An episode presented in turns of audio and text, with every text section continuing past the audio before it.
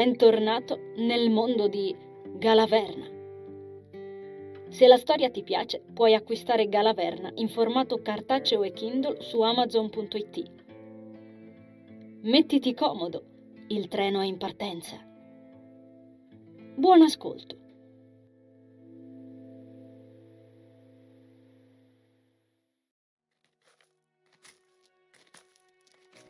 Il faro si ergeva sulle loro teste, fermo, eterno ed impassibile.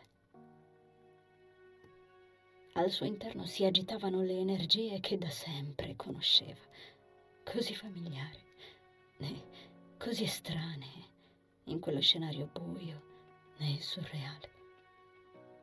Dennis sollevò il capo per guardarlo con il bagliore di lucente ad accendergli lo sguardo incollerito.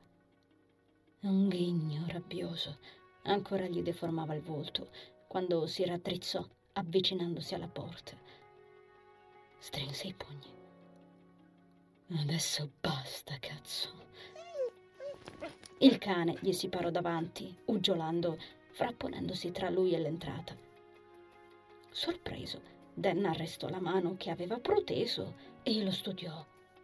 Oruz lui fece uno scatto col muso e lo guardò fisso, ferendogli gli occhi con la runa.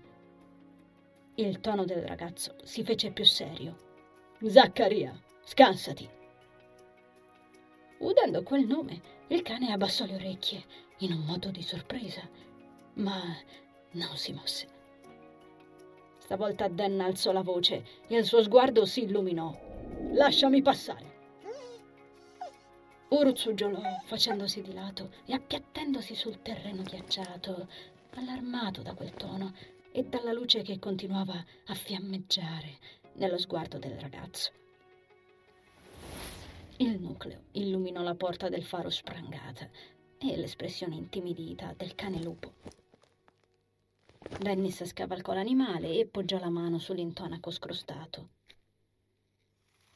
L'uscio cedette immediatamente e si sbloccò, facendolo entrare. Dennis si insinuò all'interno, lasciando il nucleo fuori, e bloccò con una gamba Uruz che provava ad entrare assieme a lui. Il cane sollevò il muso per guardare il ragazzo con un'espressione confusa negli occhi. Lui piegò gli angoli della bocca verso il passo. Scusami, bello, la porta gli si richiuse davanti con uno schianto ed il cane lanciò un ululato acuto alla luna. Poi si accucciò davanti all'uscio, premendosi sulla porta e attese il disastro. Non appena Dennis si ritrovò nel buio, i fuochi fatui si palesarono molto più in fretta delle volte passate in cui era andato a trovarli nel faro vorticarono in tondo e gli si strinsero attorno, ostacolando la sua entrata sulla scala a chiocciola. Lui li scacciò rabbiosamente con entrambe le braccia. Aria, via! Incominciò a salire a passo svelto e gli Arit lo seguirono, librandogli davanti e vibrando di energia. Non riuscirete ad impedirmelo, lo farò in ogni caso, perciò via! Ripeté Dan, allargando il perimetro della propria energia. I fuochi si arresero, emanando tristezza ed un pizzico di rabbia che gli arrivarono chiaramente sotto la pelle. Si sollevarono all'unisono e tornarono nell'apice del soffitto, lasciandolo in quel buio appena tracciato dalla sua energia. Quando si ritrovò in cima, il mare ghiacciato, visibile dalle vetrate nonostante il buio, gli incagliò il cuore in gola per l'ennesima volta. Lo contemplò per un po', con i pugni stretti, mentre la fioca energia del sole, ridotto ad una sfera molto piccola, spalmava i suoi raggi sulle assi di legno scure. Il ragazzo serrò la mandibola. La sua energia scosse la stanza, facendo scricchiolare le pareti. La trentina di gabbiani che stavano dormendo col becco infilato sotto l'ala, simili a tante palline di neve cosparse agli angoli della sala, sollevarono il capo per guardarsi attorno. Questa storia finisce ora. ringhiò sommessamente. Distolse lo sguardo dalla distesa di ghiaccio lucidissima e si accostò al grosso neon dormiente al centro della camera. Ebbe soltanto il tempo di poggiarci sopra le mani. Tristan apparve di fronte a lui dal nulla, come se fosse sempre stato lì. Il nucleo che si avvicinava a loro dal soffitto gli delineò l'espressione seria, in contrasto con quei lineamenti tanto giovani. Non sei pronto, formulò semplicemente. Dan si perse in quegli occhi blu scuro, decisi. Il bambino scoprì le braccia ricoperte dalla tunica e le poggiò su quelle del ragazzo, scuotendo il capo. Sono stufo, Marcio Tristan. Dennis non perse determinazione in quegli occhi blu e non staccò le mani dalla lampada. L'oscurità sta disintegrando le persone, le speranze. Più la gente ha paura delle ombre e del buio più genera entrambe le cose. Gli oscuri e la disgrazia di quest'isola si stanno alimentando a vicenda. Tristan rimase impassibile. L'energia di Magico gli balenò attorno come una lingua di fuoco violaceo. Non farlo, Dennis. Attendi il potere di Staren, non sei in grado. Devo esserlo! gridò il ragazzo fuori di sé. Solo io posso esserlo. Non aspetterò un secondo di più e tu non me lo impedirai. La luce nei suoi occhi aumentò. Tristan accese la propria in fondo alle iridi, cingendo di colpo i polsi di Dennis con una forza mostruosa. Lui lo fissò sgomento, ritrovandosi d'improvviso di fronte a qualcuno che non conosceva affatto. Come diavolo poteva un bambino avere una forza del genere? Le loro due energie si spinsero tra loro in un furioso testa a testa, sferzando di luci le pareti. Dan non riuscì a muoversi un solo millimetro bloccato da quella morsa assurdamente potente. I gabbiani intorno a loro emisero versi striduli, agitandosi tutto attorno in un rumoroso frullare di ali.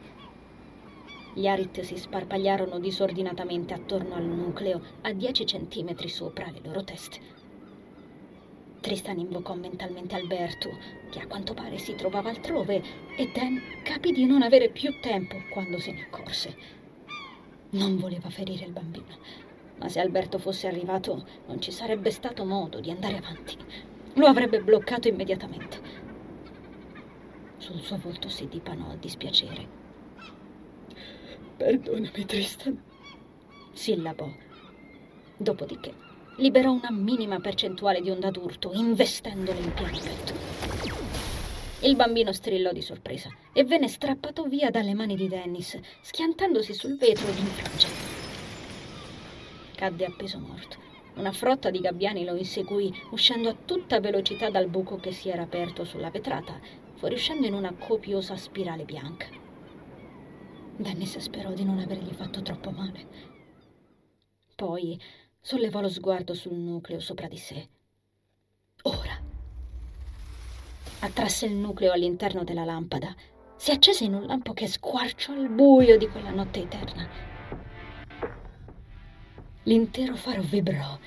Dennis strinse i denti mentre un inspiegabile vento si sollevava attorno a loro. Pose entrambe le mani sul neon ed invocò fino all'ultima briciola di energia di lucente che si trovò in corpo, proiettandocela dentro. Le sue braccia si accesero come fiammiferi. Le due vampate di plasma fuoriuscirono a tutta velocità, riversandosi sul nucleo.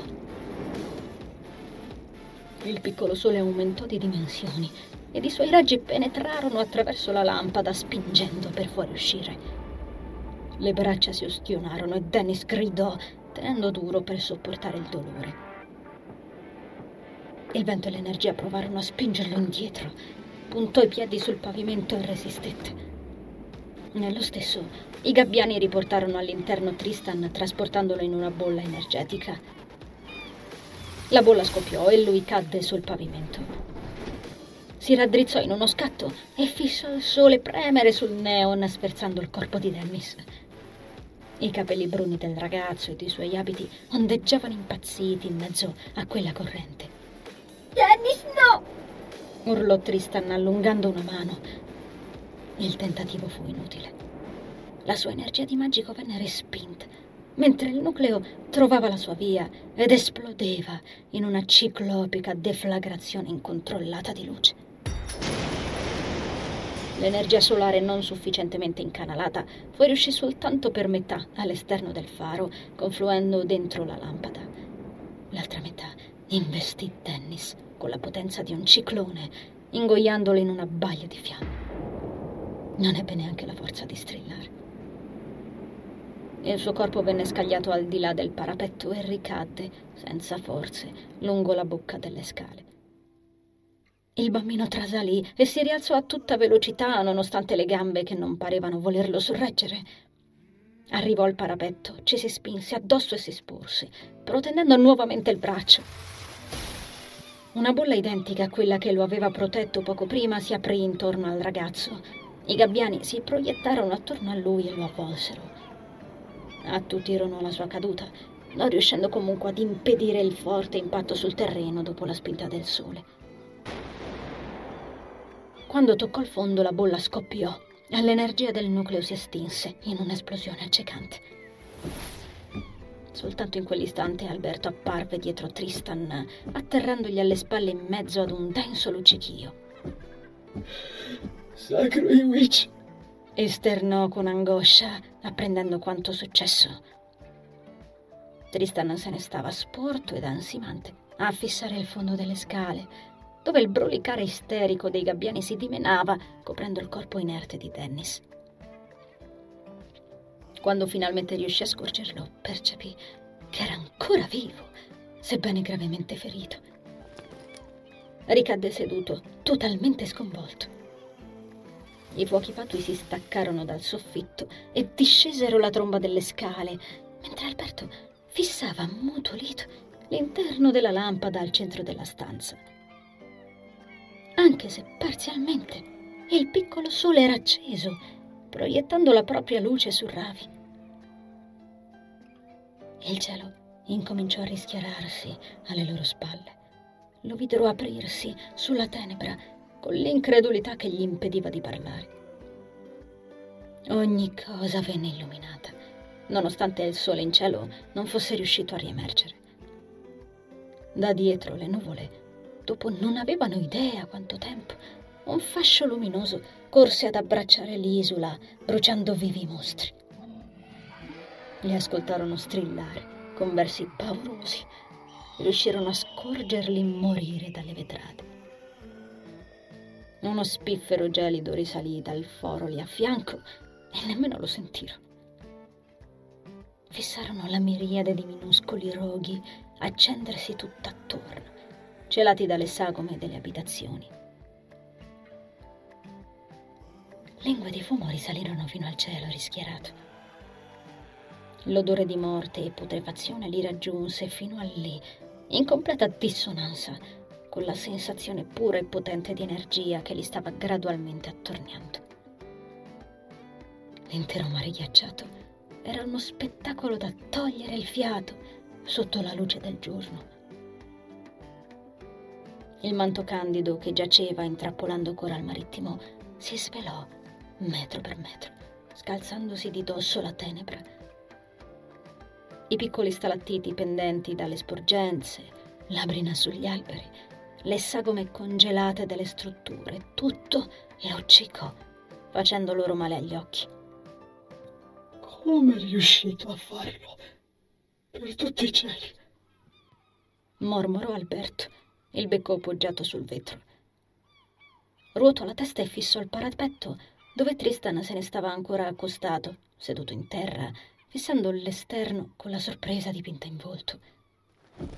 Il gabbiano saltò giù e ridiscese per la gola del faro, planando con le gigantesche ali. I gabbiani attorno a Dennis si dispersero al suo arrivo, risalendo fino al soffitto.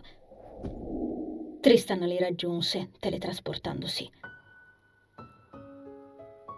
fissarono il ragazzo riverso al suolo, con i fuochi fatui che lo attorniavano, dipingendogli la pelle di azzurro. La pelle di Dennis era completamente ustionata e paonazza ed ancora emanava fumo. Ogni singolo pelo sulla sua pelle era bruciacchiato e puzzava di cenere. Enormi lividi e graffi profondi si erano allargati sulle braccia e le gambe nude del ragazzo, visibili sotto i vestiti quasi totalmente ridotti in brandelli. Il sangue gocciolava sulle assi di legno. Il bambino ci si avvicinò e gli si inginocchiò accanto. Posò una mano sul petto del ragazzo ed ascoltò il cuore di quell'incosciente battere affannato in un ritmo irregolare, mentre la vita gli sfuggiva via ed i tessuti periferici cominciavano a spirare per l'ipossia. Lo spirito di Dennis si aggrappava ostinato all'ultima fiammella della sua essenza di lucente che stava combattendo una battaglia persa in partenza per contrastare i danni catastrofici subiti dal corpo. Dennis stava morendo. Tristan sentì le lacrime bruciargli nel fondo degli occhi ed un fuoco doloroso avvampargli il petto per la rabbia e la compassione verso quel giovane, troppo altruista per sopportare il male, troppo insolente per aspettare che fosse compiuto il suo destino. Una nenia tormentata e dolce gli affiorò alle labbra, eco di una melodia antica, tramandata dalla sua famiglia di generazione in generazione e, benché provato dallo scontro e dalla caduta, attinse a tutto quanto gli restava per non lasciare estinguere quella fiamma nel cuore del suo amico. I fuochi fatui degli Arit si disposero a spirale intorno a lui, unendosi a quel coro che vibrava di compatimento disperato ed alimentando il suo potere di magico. Dopo un momento sospeso nel tempo, il canto raggiunse il parossismo ed una sfera di luce purissima si materializzò sotto il palmo di Tristan, lasciando defluire l'energia curativa.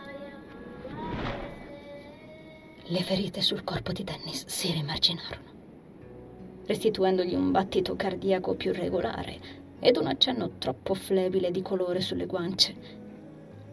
I capelli, la barba ed i peli si rigenerarono ed i suoi abiti tornarono ad avvolgerlo sporchi di fuligine. Tristan sospirò affranto né per il sollievo, mentre l'ustione si ritirava e gli ematomi e le irritazioni svanivano. Questo irresponsabile si è provocato una profonda ferita spirituale.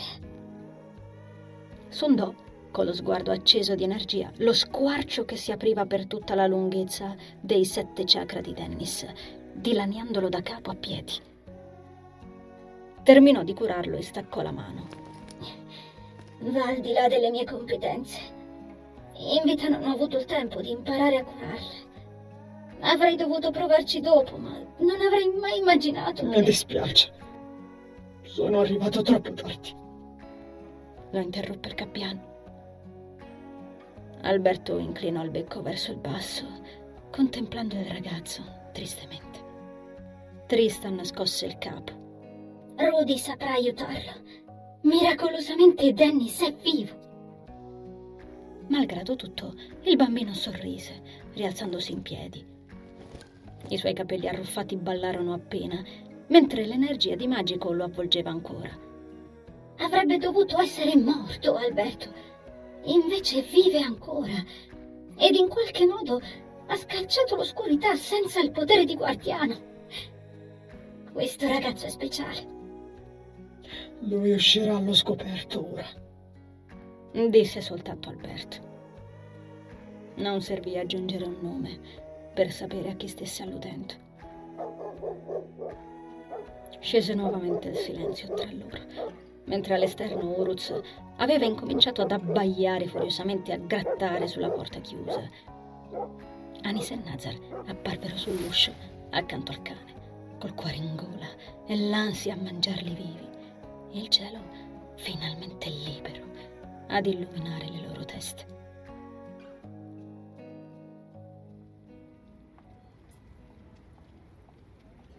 Era il quattordicesimo giorno di quel novembre innaturalmente rigido, immerso in quella luce rinnovata, e Dennis non aveva ancora riaperto gli occhi.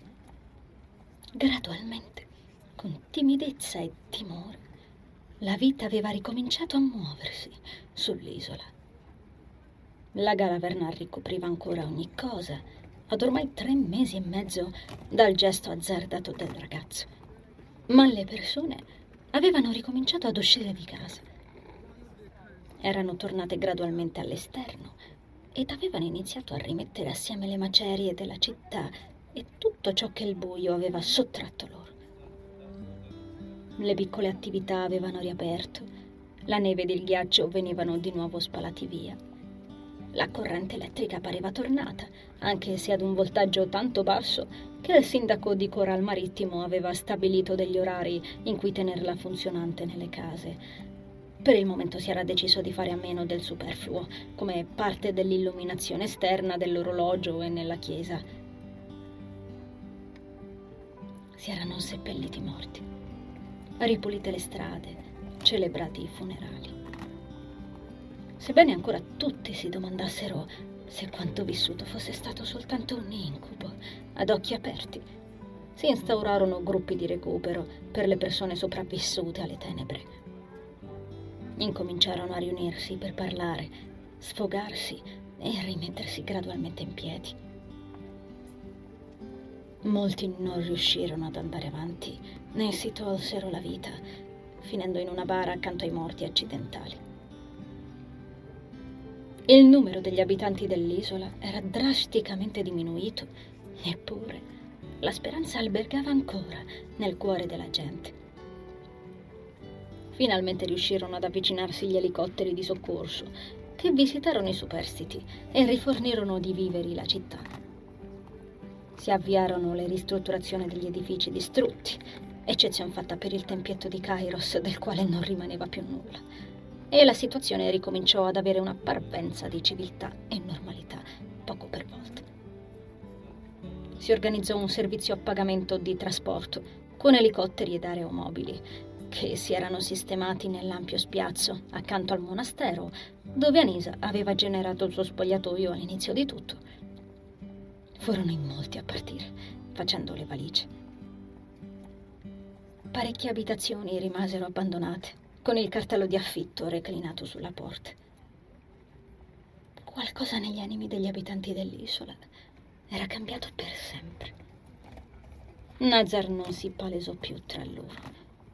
Molti incominciarono a chiedersi se l'avessero immaginato o no, ma portavano ancora sulla pelle e nel cuore i segni lasciati dagli oscuri ed infine ne accettarono come meglio poterono la possibile esistenza accettarono di aver mangiato per mesi dei misteriosi fiori per vinca simili alle viole dal potere inestimabile, che gli venivano donati assieme ai cestini con il cibo e che donavano loro guarigione e un consistente senso di sazietà per giorni interi.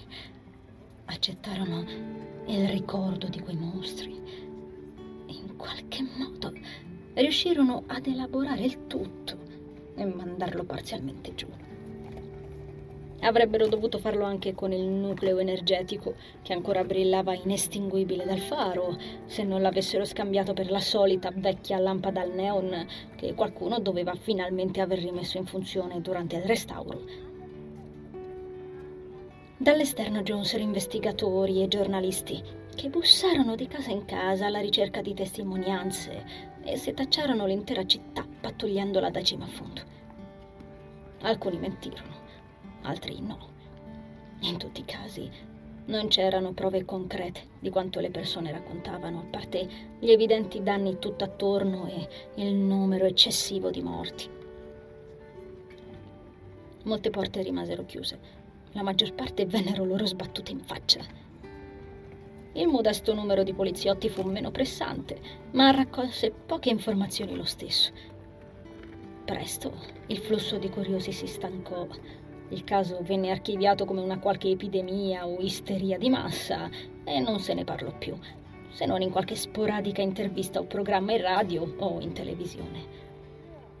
Il fatto si consuma con la velocità di un fiammifero e bruciò copiosamente, fino a spegnersi, come se non fosse mai successo niente.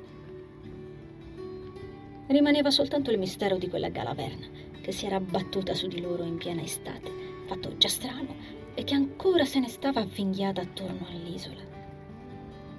Alcuni studiosi presero ad analizzare il fenomeno, ipotizzando che forse fosse stato proprio quel gelicidio prolungato oltre misura a far impazzire la gente ed a portarla a danneggiare a quel modo la città, uccidendosi a vicenda. Presto Coral Marittimo venne menzionata sui giornali come l'isola dove non sorge più il sole.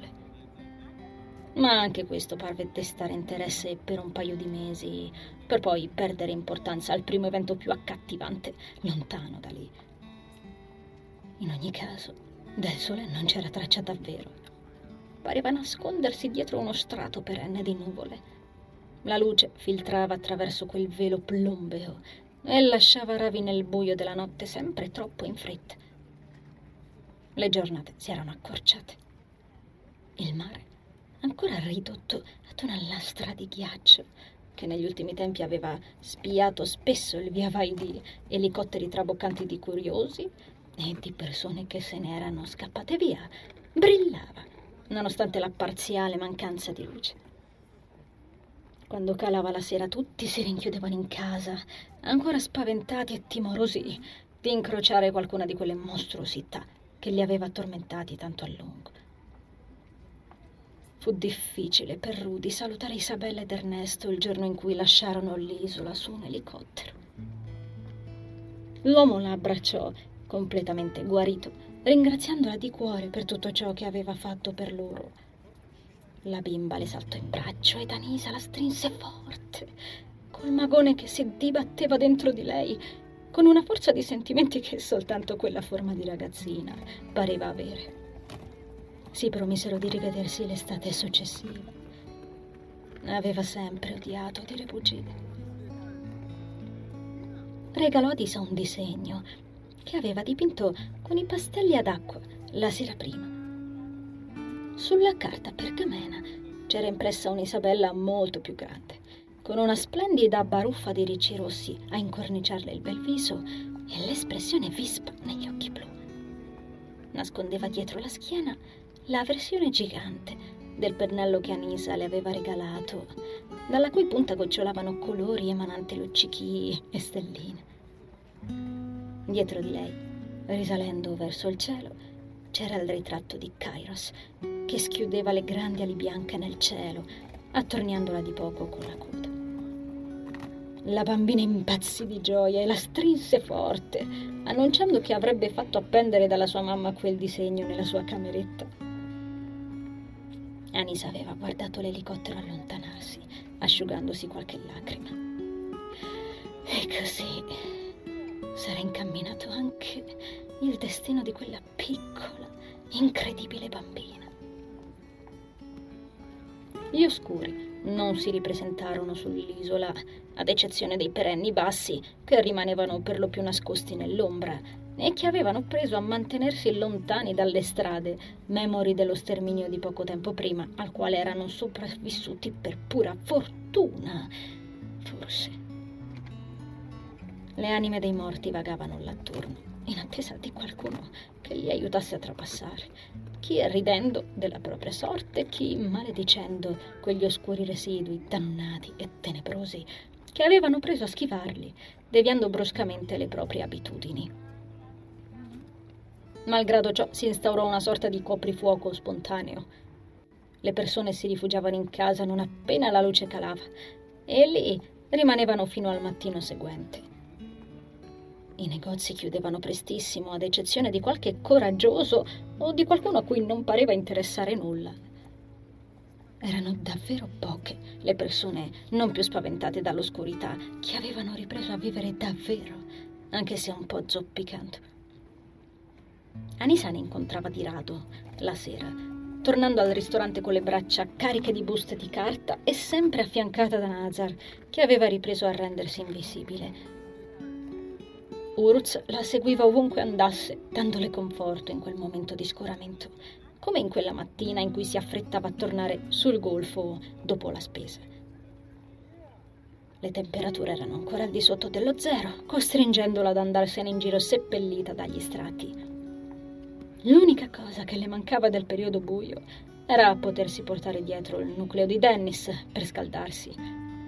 Aveva smesso di farlo perché non aveva idea di come l'avrebbero presa le persone in quel periodo di ripresa zoppicante, stesso motivo per il quale Nazar aveva deciso di nuovo di rendersi invisibile.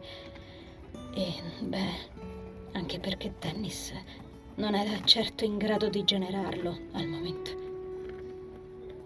Uruz piegò la testa e la esaminò mentre fissava con avvilimento la cancellata dell'abitazione del ragazzo, visibile in linea retta dall'entrata del ristorante.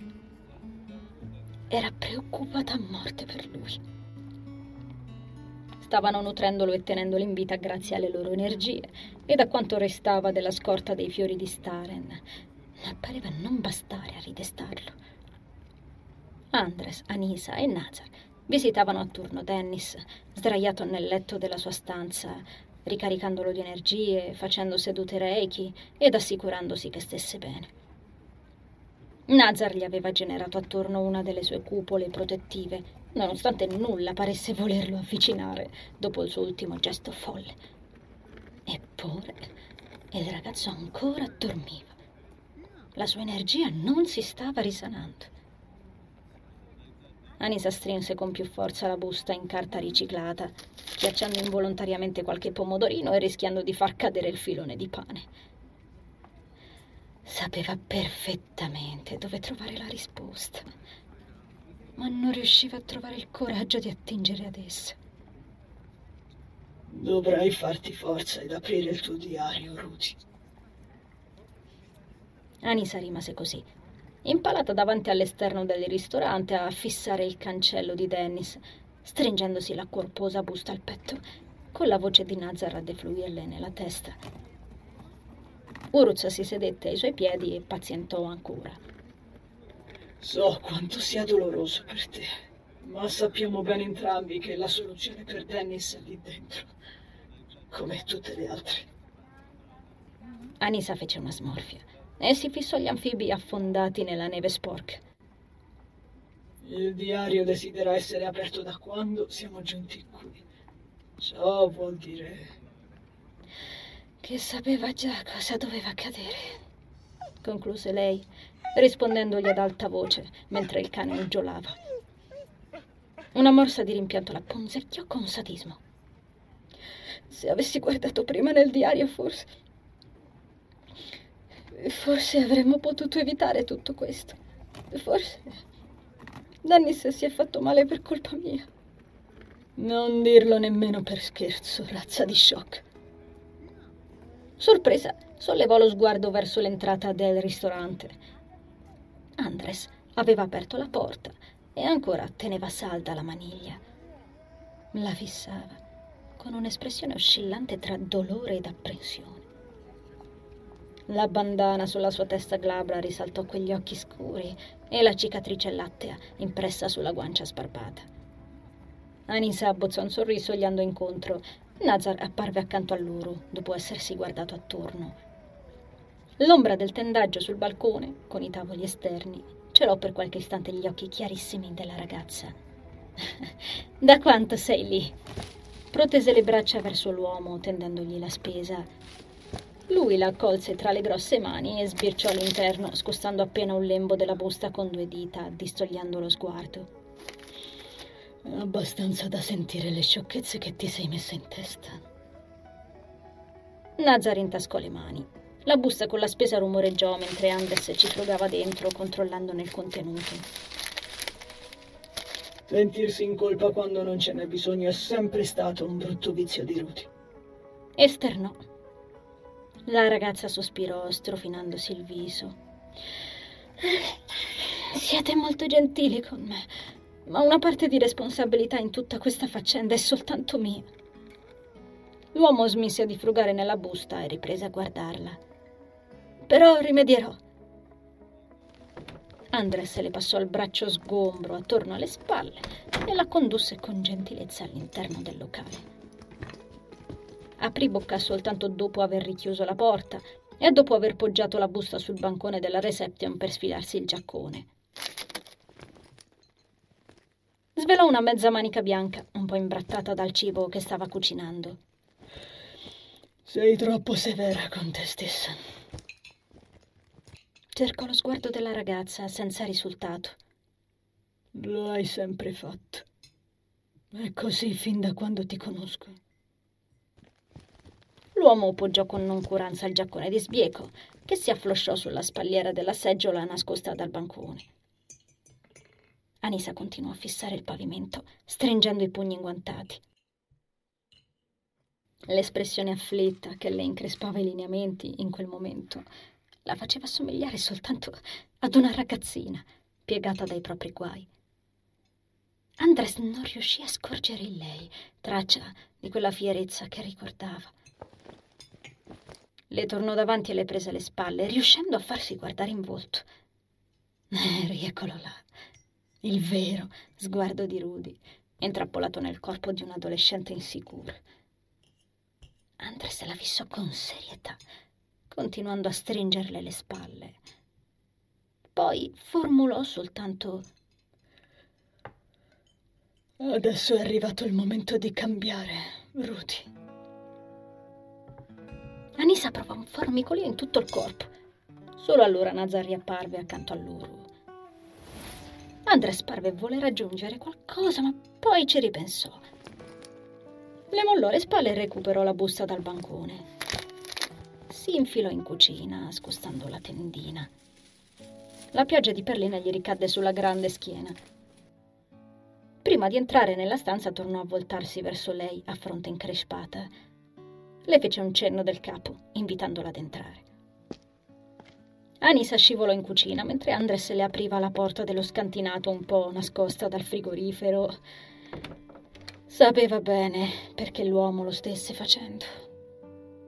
Era quasi una settimana che la ragazza non andava a trovare Dennis, nonostante le insistenze di Nazar. Non pensava che Andres se ne fosse accorto, già che quelle visite si svolgevano sempre separatamente. Invece, a quanto pare era così. Infatti, le stava aprendo il passaggio per accedere in casa da lì più rapidamente, e probabilmente per assicurarsi che lei andasse. Quando si era accorta di non riuscire a far niente per lui, aveva incominciato a scoraggiarsi. Vederlo sdraiato in quel letto, privo di sensi e con la barba sistemata da Carmen ad adombrargli il viso, alimentava quel patetico senso di colpa in fondo al suo cuore. Forse aveva smesso di fargli visita in quanto non riteneva il proprio intervento per lui fondamentale. Anche Andres era in grado di utilizzare il Reiki, di rimpolpare le energie del ragazzo. Inoltre c'era Carmen a prendersi cura di lui, cambiargli i vestiti e tutto il resto. Ma lei non ce la faceva più a vederlo in quello stato. Rudy si sentiva in parte ridicolo per quei sentimenti così infantili, ma sospettò che l'incarnazione di Anisa lo stesse nuovamente mettendo di fronte a qualcosa di mai elaborato in precedenza. Qualcosa che lo aveva ferito nel profondo. Sì, non era forse vero? Lui non aveva mai fatto pace col proprio senso di impotenza. Un senso di impotenza per non essere mai riuscito a sistemare molte cose importanti nella propria incarnazione umana. E per qualcosa di profondamente doloroso che ancora non era riuscito a riaffiorargli alla memoria. C'era una sorta di blocco in lui ed in qualche modo lo stava assecondando, forse facendosi forte di quella ragazzina di 16 anni e dei suoi atteggiamenti indecisi. Ma era solo un codardo. Stava scappando. Non scappava soltanto da Dennis, ma dalla faccia più oscura di se stesso. Nazar le poggiò una mano sulla spalla. Coraggio, non puoi evitarlo per sempre. Lei prese un respiro molto rapido, stringendo le labbra. Il calore della cucina le stava facendo sudare sotto al cappotto giallo in pile e dal maglione. Si allentò la sciarpa d'anello con dita incerte e temporeggiò annusando gli odori di buon cibo. Fissò la porta dello scantinato aperta senza muovere un passo. Andres assaggiò qualcosa che cuoceva in una pentola sui fornelli, e si voltò a fissarla, aggrottando la fronte. Ruotò su se stesso per poterla guardare meglio ed incrociò le braccia muscolose, lasciando che il mestolo, stretto nel suo pugno, gocciolasse in terra. Non ti riconosco. Sei proprio il Rudy che conosco io. Magari non mi conosci così bene. Anisa lo guardò puntarle il mestolo all'altezza del naso. Non fece una piega, ma quel gesto la divertì si concesse una risatina mentre Nazar increspava le labbra alle sue spalle. Stai minacciandomi con un mestolo, Andres di Ravi. Andres sollevò il mento nello stesso gesto orgoglioso che aveva tramandato al figlio e rispose con molta serietà: Sì.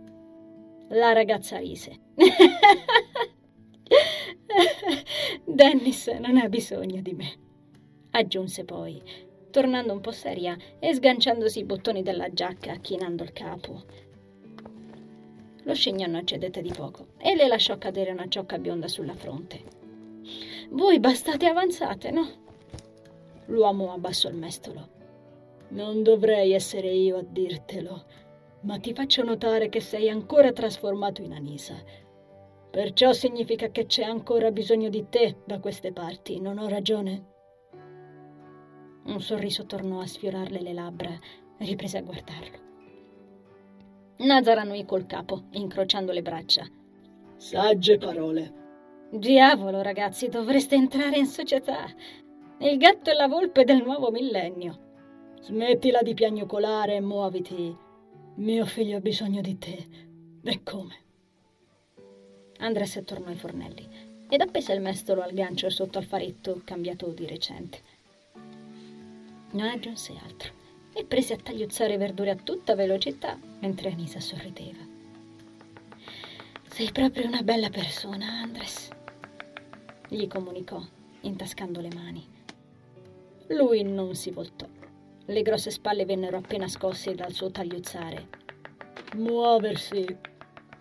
L'uomo acchiappò una seconda carota, emersa dalla busta di carta lì a fianco, e prese ad affettare anche quella.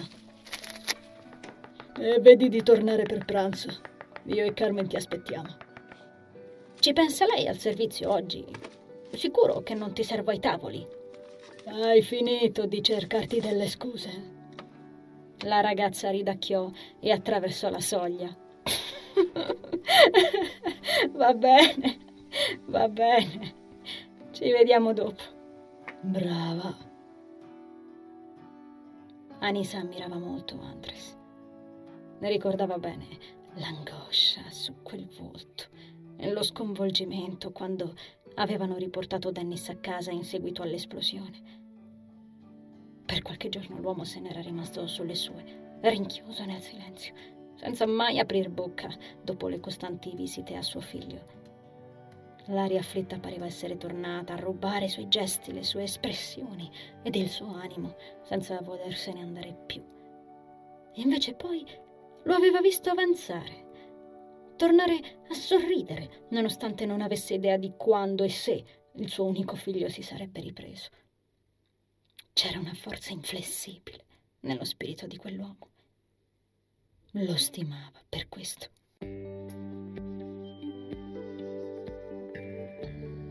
Caro viaggiatore, grazie per aver ascoltato l'episodio. L'avventura continua il prossimo venerdì con l'uscita della nuova puntata. Ricorda di iscriverti al podcast ed attivare la campanella per non perderti le novità. Ti aspetto sempre qui. Conservo il tuo biglietto. A presto!